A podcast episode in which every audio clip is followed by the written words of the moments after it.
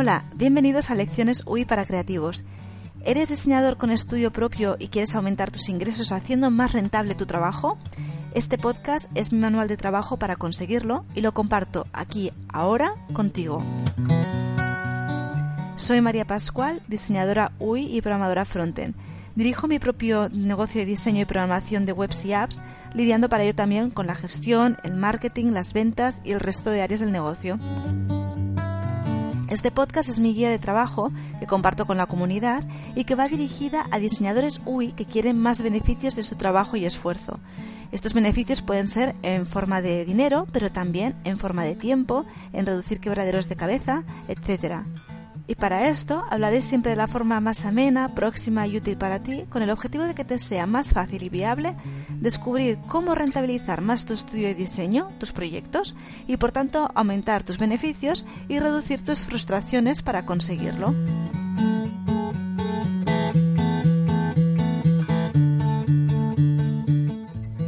Hola, bienvenidos y bienvenidas al episodio número 14 en busca y huida de lo que ofrece el sector.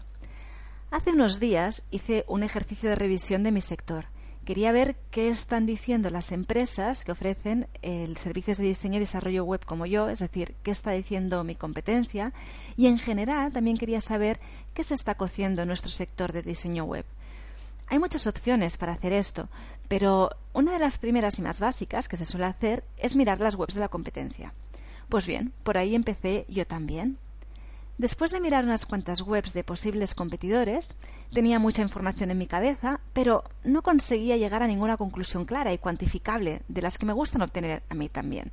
Es decir, sí, tenía ideas más bien cualitativas, veía lo que más o menos parecía que unos están haciendo o tal, pero me faltaba tener unos datos mucho más tangibles, mucho más objetivos. Así que la sensación era más bien de frustración, porque veía que había perdido el tiempo navegando por Internet, mirando muchas webs de competidores y sin tener unas ideas claras para poder tomar decisiones que quiero tomar en mi negocio. Entonces se me ocurrió una idea, darle a este análisis una perspectiva de infografía y tratamiento de datos. El objetivo sería detectar las palabras clave más frecuentes en las páginas web de mi competencia para determinar así tendencias. Precisamente de este ejercicio de investigación que hice es de lo que me gustaría hablaros hoy, del cómo lo hice, por qué y lo más importante, por qué puede ser tan interesante para ti hacerlo también. Además, compartiré contigo los resultados para que puedas mirártelo con calma y puedas extraer tus propias conclusiones para tu negocio. Te invito también a compartirlas a través de los comentarios de este podcast. Así que empecemos por el origen de la idea. Luego hablaremos de cómo la ejecuté estratégicamente, considerando lo que quería saber, y sin entrar en detalles de código, etcétera, para finalmente ver qué posibles conclusiones podemos extraer y que puedas determinar por qué puede ser interesante para ti un estudio así. ¿Estás listo? Empezamos, pues. Como os decía, todo empezó porque hacía días que tenía pendiente esta puesta al día de lo que hacía la competencia. No se trata de copiar ni mucho menos, esto es importante destacarlo. Mi estrategia en mi negocio está más bien alineada con la estrategia de Edward de Bono, que ya comentamos en el episodio 4 de este podcast. Si quieres escucharlo, puedes, hacerlo en maria-pascual.es barra podcast, es el episodio 4, titulado Más allá de la competencia. En fin, como os decía, no se trata de mirar qué hacen y copiar como un loco y crear clones de lo que están haciendo los demás. Queremos diferenciarnos y para eso hace falta saber dónde estamos para asegurarnos que no estamos ofreciendo lo mismo que los demás sin saberlo. Por eso hay que mirar qué hay en el terreno en que nos movemos y luego hace falta escuchar tu voz interior para poder encontrar tu mensaje y tus valores. Sí, lo sé, suena un poco cursi y a película o libro barato incluso, pero de verdad, si te escuchas bien, verás que te diferencias de los demás, que eres único o única. Tienes valores e ideas que aportar y que te diferencian, así que escúchate bien para saber qué es lo que te diferencia a ti y poder comunicarlo.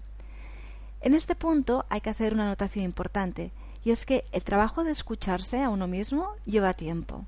No es de la noche a la mañana ni en una semana o dos. Puede ser que en tu caso sea rápido, pero seguramente si es así es porque ya hacía más tiempo que te escuchabas sin ser consciente de ello. Es decir, que estás más conectado o conectada contigo mismo de lo que te crees. Si no lo hacías, si no estás conectado contigo mismo, te va a llevar tiempo. Así que sé comprensivo, comprensiva contigo y date tiempo. Lee o busca ayuda, mentores, compañeros del sector, con, amigos, etcétera, porque verás que incluso a través de comentarios de otras personas sobre ellos o sobre ti, aprenderás también mucho sobre ti mismo. Y ahora sí que ya me centro en el tema. Mi idea era mirar lo que hacían los demás para ver qué se conocía, qué se cocía en el sector, ¿no? Pues bien, me puse a mirar páginas como suelo hacer siempre para esto, pero mi cabeza no daba para todo. Lo que me quedaba en la cabeza a veces era lo más repetido por todos y otras veces era lo que más me impactaba. Y cuando era lo que más me impactaba, a veces me quedaba huella porque era una idea muy positiva, que me llamaba la atención, otras veces porque a lo mejor lo habían dicho de una manera muy negativa que me extrañaba o cosas así, pero realmente no aportaba información a lo que yo estaba buscando. Solamente metía más humo en la, en la búsqueda. En fin, que yo quería saber qué decían todos y de forma objetiva, y quería verlo claro. Podía tomar papel y lápiz y hacer algún tipo de tabla o empezar a, apuntar ideas una detrás de la otra, pero entonces se me ocurrió que sería genial hacerlo con una visualización, como os decía antes, es decir, crear algún tipo de gráfico o infografía para mostrar estos datos cuantitativos que yo quería. Y me gustó aún más la idea de hacerla de forma automática. En vez de mirar más de 50 páginas y hacer a mano la visualización, podía hacer un programa que leyera estas páginas y detectara las palabras más repetidas en los textos y luego visualizaría los resultados. Debe quedar claro que yo también miraba las páginas una por una, aún así, aunque tuviera el programa, y me apuntaba ideas, valores, etc., pero eran desde un punto de vista cualitativo. Es decir, si veía Mm, una idea que a lo mejor era, ostras, mira cómo han enfocado esto, estos aquí, o cómo, o, han presentado también ese tipo de proyectos. Ah, pues mira, me lo apunto porque me puede, me, puede ir bien trasladándolo a otro, a otro espacio, lo que sea, tal cual. Pero siempre eran datos cualitativos. La visualización era para recoger, estructurar y visualizar otro tipo de datos de forma más mecánica. Y así lo hice. Primero me centré en buscar webs de diseño web, para ello decidí hacer una primera aproximación buscando estudios y agencias de diseño web en Google. Después hice un primer filtrado manual, apuntaba una lista las URLs de los estudios o agencias que diseñaban e implementaban webs y apps. Apuntaba solo las de los negocios que me gustaban, lo que ofrecían, cómo lo ofrecían y o cómo lo transmitían, y descartaba el resto de estudios y agencias. Luego me guardaba en concreto la URL de la home de la página Quiénes Somos, la típica About Us, y las páginas de servicios que me interesaban. Lo hacía así para cada sitio. Con todo esto terminé con una lista, mejor dicho, una selección de 20 sitios diferentes, de 20 agencias y estudios que me gustaban, y esta selección de 20 agencias o estudios se convirtió en una lista de 50 URLs que eran las URLs pues de la home, de la página sobre nosotros y o de las páginas de servicios que me interesaban de cada estudio o agencia. Y ya con Después todos elaboré datos, un programa lo en Python que se conecta a cada una de estas páginas, eh, a cada igual uno no de estos sitios web, en todo y esto, recoge pero lo listado ya las y palabras acceder a este párrafos. resultado mediante el enlace que encontraréis en las notas del post de este artículo en maria-pascual.es barra podcast. La versión actual del programa recoge el texto, o sea, el contenido que se encuentra dentro de los párrafos en las páginas a analizar. En una futura versión de este programa no estaría de más añadir que tuviera también en cuenta los títulos o los textos comprendidos en otras etiquetas HTML que no sean párrafos. Pero como aproximación inicial en el estudio ya me era válido. Como te puedes imaginar, al ejecutar el programa, la lista inicial que obtuve de las palabras más repetidas en estas páginas está plagada de palabras como la, el, de, y, etc. Así que, una vez obtenida esta primera lista inicial de las palabras más frecuentes en los párrafos, hice un filtrado de palabras. Me interesaba eliminar esas palabras como las, los artículos, las preposiciones, conjunciones, etc. Es decir, todas esas palabras que se repiten muchísimo en cualquier texto porque unen o contraponen ideas, etc., pero que me dicen muy poco del mensaje, de lo que se está ofreciendo o de cómo se está ofreciendo. Cuando por fin obtuve la lista refinada, limitada a las 50 primeras palabras más frecuentes en las páginas seleccionadas, lo exporté a un fichero externo para luego poder visualizarlo con la librería de tres. No entraremos en detalle, es una librería de programación JS que permite hacer gráficos bastante fácilmente. Así es como obtuve el gráfico que podrás ver en el artículo de este podcast, el episodio 14, en maria-pascual.es barra podcast. Hablemos ahora de las conclusiones que obtuve a partir del gráfico creado. Las primeras tres palabras son obvias, son web, diseño y online. Viendo esto puedes pensar, vale, esto no me dice nada, ya era obvio. Sí, es verdad, en parte es, es muy obvio, no nos dice mucho. Lo único que nos dice es que eh, no esperes diferenciarte por ellas en absoluto. Es decir, que si en tu tagline dices diseño web o, o no paras de repetir por todas partes hago diseño web esperando que por esto llames la atención a alguien, no lo vas a hacer. Más allá de aquí, como te digo, no hay mucho más que nos diga esto. Las siguientes palabras de la lista sí que empiezan ya a darnos pistas más interesantes. Estas palabras son clientes, empresas y negocios. Veo pues que en las páginas que más me llevan la atención se están refiriendo a este tipo de clientes, a empresas y negocios. No veo, por ejemplo, que se repita la palabra marca o personal tanto. Es decir, no se suele hablar de crear marcas personales ni tampoco parece que se está hablando del emprendedor en estas páginas que a mí más me gustaron y más me llamaron la atención. Hablan con palabras con significado más amplio, lo cual les permite tratar tanto al empresario, con una empresa de más de 50 años, como a la persona que ha decidido crear un nuevo negocio y necesita una web. Es como que no se están cerrando puertas. Lo más conveniente, en verdad, es hablar de forma más concreta, es decir, dirigirte a un público objetivo bien definido y delimitado y, dirigirnos de forma concreta a sus dolores y soluciones. Aquí ya puedes ver qué te dice tu interior cuando te paras entonces a pensar a quién te diriges tú, a quién te quieres dirigir, con quién quieres trabajar o a quién quieres ayudar, para así poder hablar de forma más concreta a tu target. Esta conclusión debe entenderse en un contexto, no puedes pensar, ah, pues si no hay nadie hablando de emprendedores o a emprendedores, yo voy a hacerlo. Porque esto no es cierto y no es lo que nos dice esta mini infografía. Debemos tener en cuenta el contexto de los datos en los que yo me basé. Es decir, debemos tener muy claro que esta infografía, que estos, este listado de palabras obtenido, solo tiene los datos de las páginas de la competencia que yo consideraba competencia directa y que yo seleccioné, como decía antes, y que resultó que ninguna de ellas se dirigían al emprendedor, pero esto no quiere decir que no existan este tipo de webs o servicios exclusivos para ellos. La conclusión que sí se puede obtener es que obtuve un listado de empresas que me gustaba el trabajo que hacían y que resulta que no lo limitan a este tipo de clientes objetivo. A partir de aquí uno ya puede decir, mm, eh, plantearse, ¿es que no se están refiriendo a un público objetivo o están refiriéndose a otro tipo de público objetivo que delimitan de otra manera. Entonces ya puedes analizar diferentes alternativas. Si a partir de lo dicho hasta ahora te has quedado con la idea de dirigirte a emprendedores como una posibilidad, una opción sería investigar más a partir de este momento sobre las webs que ofrecen servicios de diseño y desarrollo para ellos, para los emprendedores, y así comprobar que realmente no se suele ofrecer de forma exclusiva a los emprendedores servicios o productos similares a los que ofrecen estas empresas o a los que quieres ofrecer tú.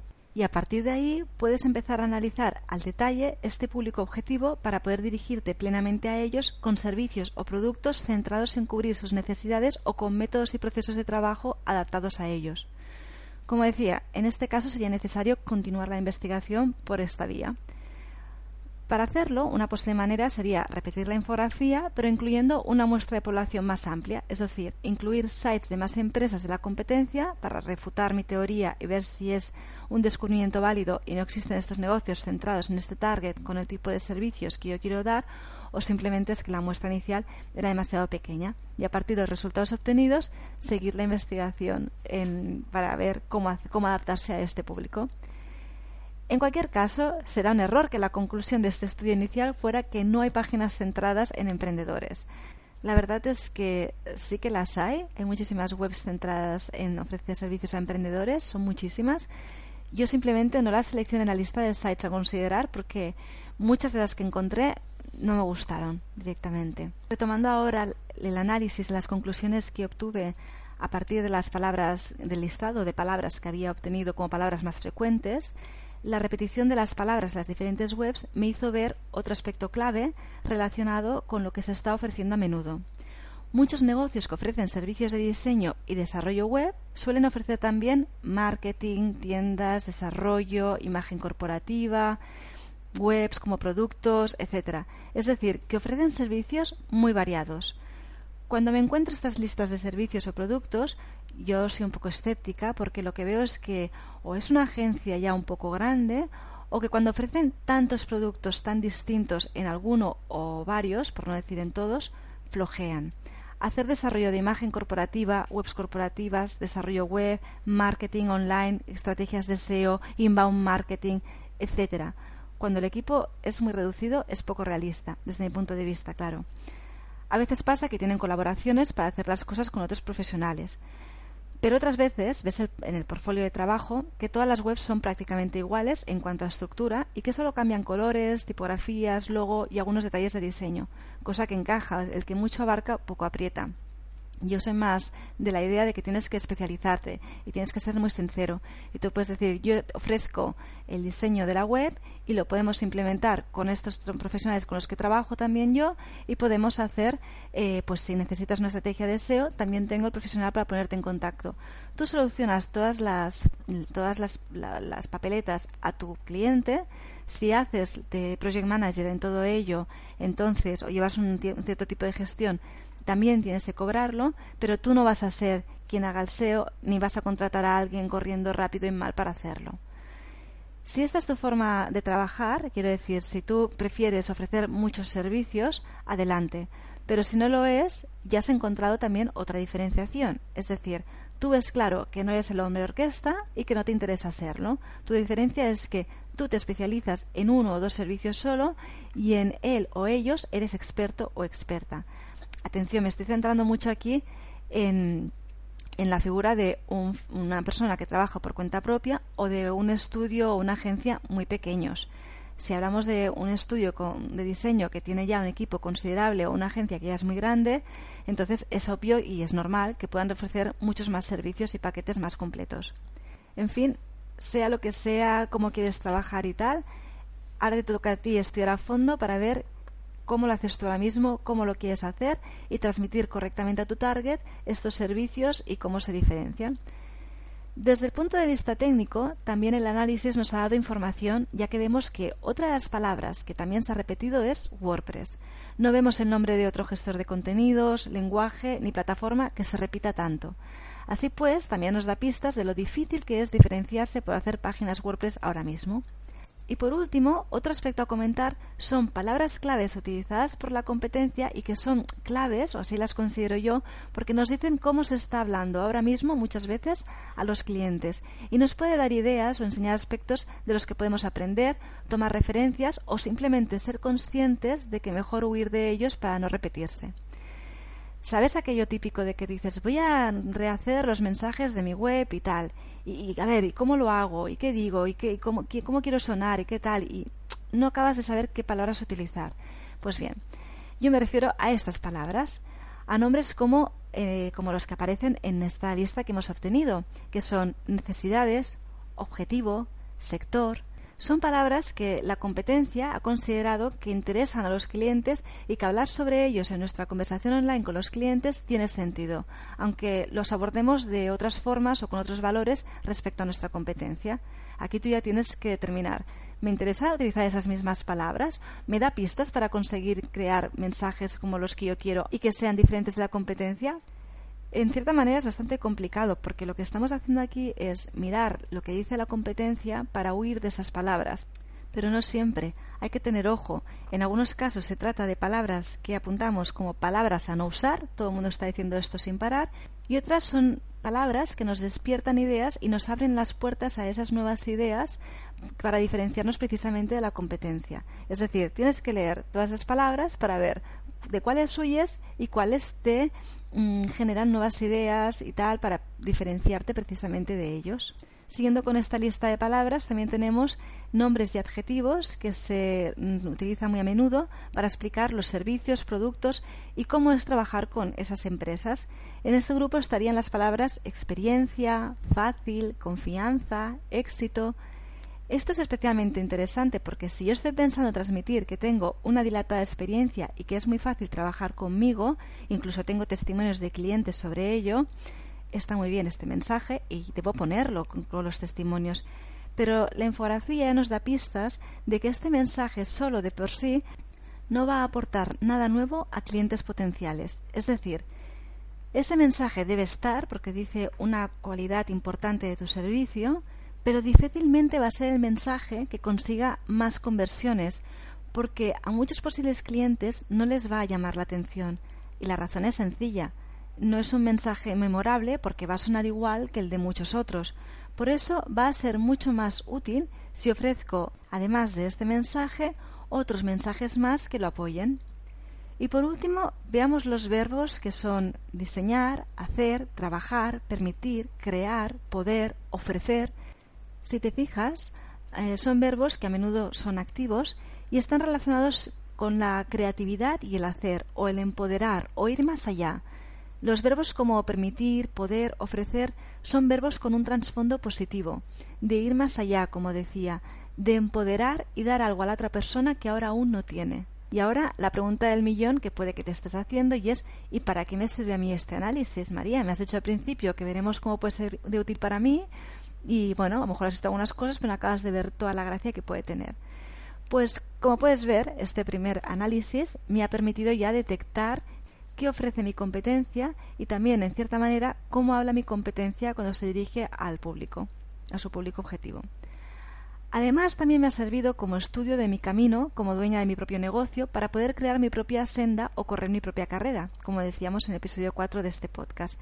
Es decir, me permite decir, vosotros estáis corriendo todos en esta liga, en esta carrera, y a mí no me interesa, me voy a crear una carrera paralela en la que no tenga que ir a cuchillo para conseguir unos clientes por los que nos estamos peleando tantas empresas.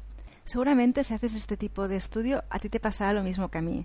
Es decir, si no vas a copiar, sino todo lo contrario, cuando miras a los demás y analizas lo que hacen y ofrecen, muchas veces acabas diciéndote, esto no soy yo, esto no es lo que ofrezco o cómo yo lo ofrezco, ni lo que os espero ofrecer en mi negocio. O incluso, esto lo está haciendo ya todo el mundo, no, no aporta nada nuevo si me pongo yo también aquí a hacerlo.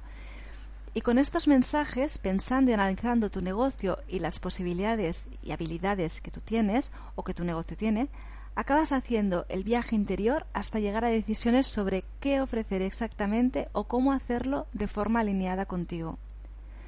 Por último, sé que alguno podría decir que la muestra de población tomada es muy pequeña, y es verdad, los datos provienen solo de 20 webs de estudios o agencias, como os he dicho antes, lo cual fueron, como he dicho también antes, unas 50 páginas en total las que se analizaron.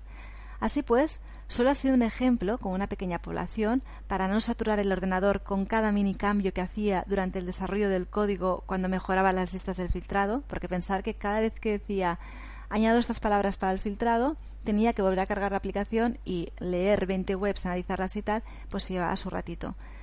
Si hubiera puesto 100 webs, cada vez que hubiese cambiado, aunque solamente hubiera sido añadir una nueva palabra a la lista de filtrado, hubiese tardado muchísimo rato. Pero esta pequeña muestra ya era suficiente para poder mostrarosla como ejemplo de posible análisis que os puede interesar hacer, ya sea con programación y visualización, como he hecho yo, o de forma más manual intentando buscar este tipo de datos que no son, ya como decía al principio, no son cualitativos, son cuantitativos. Cada uno lo puede hacer como le vaya mejor, con el sistema que quiera, pero es interesante este tipo de información para poder tomar decisiones en el camino de tu negocio.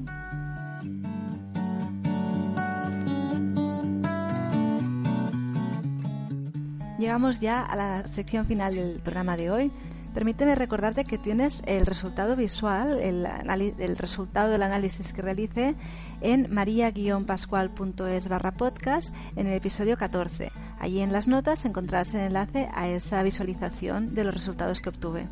Y como conclusión básica y fundamental del podcast de hoy, me gustaría destacar que cómo hagas el análisis no es lo más importante básico y fundamental es que lo hagas, que con el día a día a veces nos cuesta parar a reflexionar qué hacemos, hacia dónde vamos y por qué le interesa a nuestro público objetivo. Y es importante además que lo hagas periódicamente.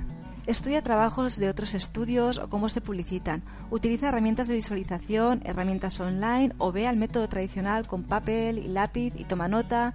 Hazte tus resúmenes, gráficos a mano, lo que quieras, lo que te vaya mejor para poder decir, Allí están corriendo el resto y aquí, bien lejos, estoy corriendo yo mi propia carrera. y así puedes responder a ¿dónde quiero estar? ¿Debo cambiar el rumbo? ¿He descubierto nuevos rumbos? Y ahora sí, solo decirte que muchas gracias por escucharme. Si te ha gustado y te ha parecido interesante este podcast, puedes suscribirte a mi newsletter en maria-pascual.es para no perderte los próximos capítulos. Y con esto me despido. Te espero en el episodio de la semana que viene con más estrategias, metodologías y sistemas para proyectos y negocios User Interface que te ayuden cada vez a empoderarte más y más y llegar así más y más lejos.